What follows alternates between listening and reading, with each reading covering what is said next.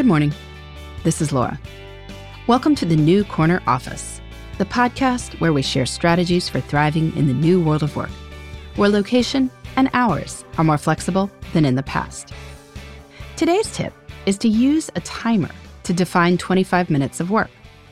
When it's hard to focus, 25 minute sprints can help you accomplish your most important tasks. Don't get distracted by ruminating on your lack of time. Instead, set your timer and get to work because you can do a lot in 25 minutes. The Pomodoro technique, as this approach is known, was developed by Francesco Cirillo. The name comes from the classic kitchen timer that's shaped like a tomato, Pomodoro in Italian. But any timer will work. Here's how the Pomodoro technique works identify a task or a component of a task that you need to do. Set your timer and get started.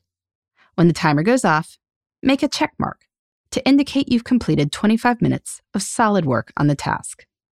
Take a short break, then repeat the process until you've completed four Pomodoros, that is, four 25 minute sprints. At that point, take a slightly longer break and start the process again. I think there are a few reasons that this method works for many people. First, you have a clear goal. You know what you need to do. You don't sit down just to work for 25 minutes. You have a specific accomplishment you're working toward. Second, you're focusing on nothing but that goal for 25 minutes. You're monotasking. While plenty of people take pride in their ability to multitask, they are usually overestimating their abilities. And if we're honest with ourselves, we probably know that. We've all had days when we've had multiple projects in play, plus a continual stream of emails and texts and other interruptions, and we haven't made progress on anything. Multitasking feels efficient, but it's not. I think another reason the Pomodoro technique works is that you have a fixed amount of time available. Plenty of tasks can expand to take up whatever time you give them. When you know your time is limited, you work more efficiently. Some people even like to use a mechanical timer. Hearing the ticking and the movement of the dial makes the time more concrete. You work with a sense of urgency. Now, not all work lends itself to this sense of racing against the clock. When I'm editing a book manuscript, for instance, I like to wallow in time. I don't want to chop it up into 25 minute blocks. Anything where you might achieve a real sense of flow might not be the best choice for the Pomodoro technique. But even for these flow activities, there's an upside to Pomodoros right now.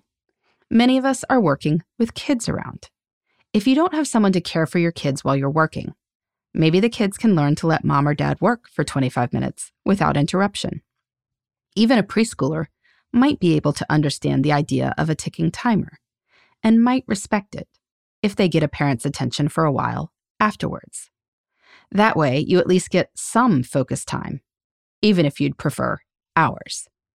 If you need a little bit of extra help entertaining the kids, I'll point out that plenty of children's shows clock in at about 22 minutes. That's just about a Pomodoro. And frankly, we all have work that isn't about flow, and that really would benefit from monotasking sprints. If you're getting up two hours before your household to crank some stuff out, Best not to get distracted during this time. Aiming for four Pomodoros might be your best shot at using this time as efficiently as possible. So, think through your days. What kind of work would benefit from 25 minutes of intense focus? When could you find 25 minutes? Even just getting five or six 25 minute sprints in a day might mimic a full day of work in a distracted office. Because when you do absolutely nothing else, you can get a lot done in 25 minutes. You might be amazed at all you accomplish. In the meantime, this is Laura. Thanks for listening, and here's to succeeding in the New Corner office. The New Corner Office is a production of iHeartRadio. For more podcasts, visit the iHeartRadio app, Apple Podcasts, or wherever you get your favorite shows.